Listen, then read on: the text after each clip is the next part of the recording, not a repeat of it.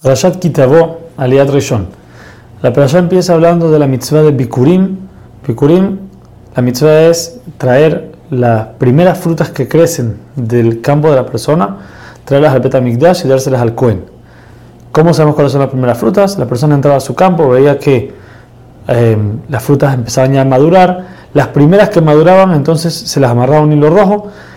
Y una vez que estaban listas ya, Sabíamos que estas frutas eran las primeras que maduraron y se dan una canasta, se traían al Betamikdash y se le traen al Cohen. Una vez que se le trae al Cohen, el Cohen tomaba la, canasta junto al dueño de, ella y hacía lo que nosotros hacemos con el lulav, lo hacemos para arriba, para abajo, para, los lados.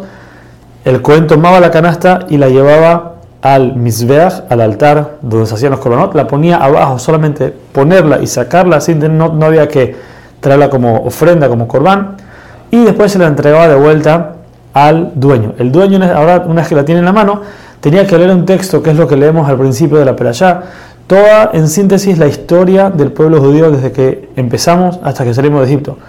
Cómo eh, Labán quiso destruir a Jacob, cómo entramos a Egipto y nos maltrataron, cómo acaso nos sacó con milagros y cómo llegamos y nos dio la tierra de Israel.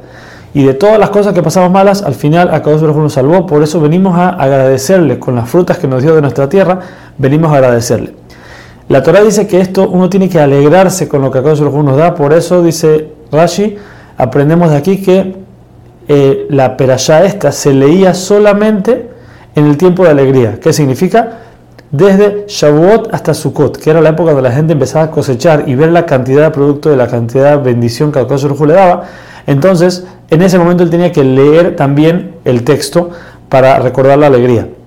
Si no pudo traerlo en ese momento y solamente lo trajo después de Sukkot, entonces tiene que traerlo, no puede quedarse con él, pero ya no lee el texto.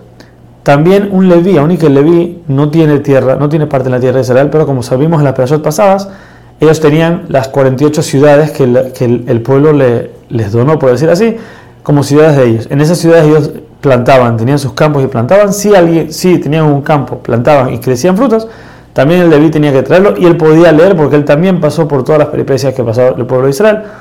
Por último, el converso, si una persona se convertía y compraba una tierra y sacaba frutas, también tenía que traerlo, pero él no podía leer la perashá, por, él no puede decir que ayer nos dio a nuestros padres porque sus padres no estuvieron aquí, entonces no puede decirlo.